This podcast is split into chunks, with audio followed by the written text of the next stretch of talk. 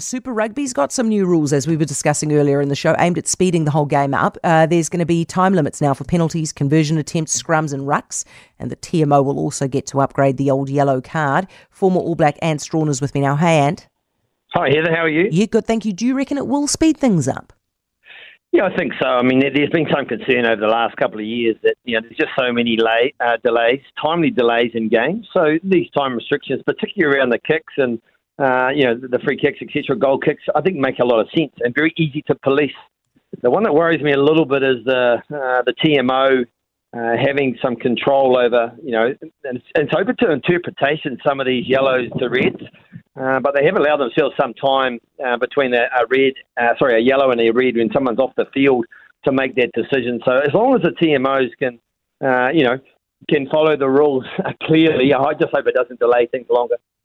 Well, is it really going to speed it up though, Ant, if you get thirty seconds for every scrum and then it just resets constantly?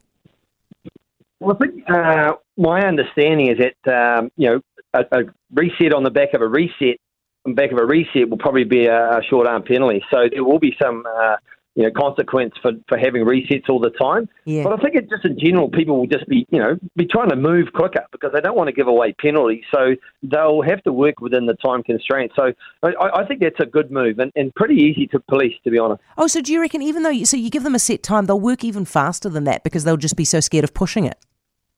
Well, I mean, if you're going to push the boundaries right to the limit of your time, you know, you, you could run into trouble. So you probably think that people will sort of work within a kind of seventy percent of the time, eighty percent maybe, and uh, that, that will certainly help because there are a lot of time delays in the current game, as we know. Hey, Ant, you know what we need, though, is one of those big clocks at the stadium that just counts down, you know, like how they do in the basketball, so we can all see it, don't you think?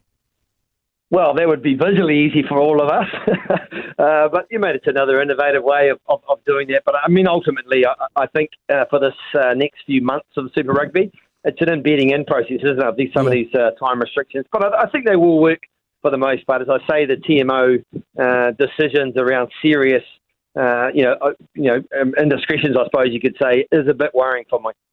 Brilliant stuff, Ant. Thanks for talking us through. I appreciate it. Ant Strawn, former All Black.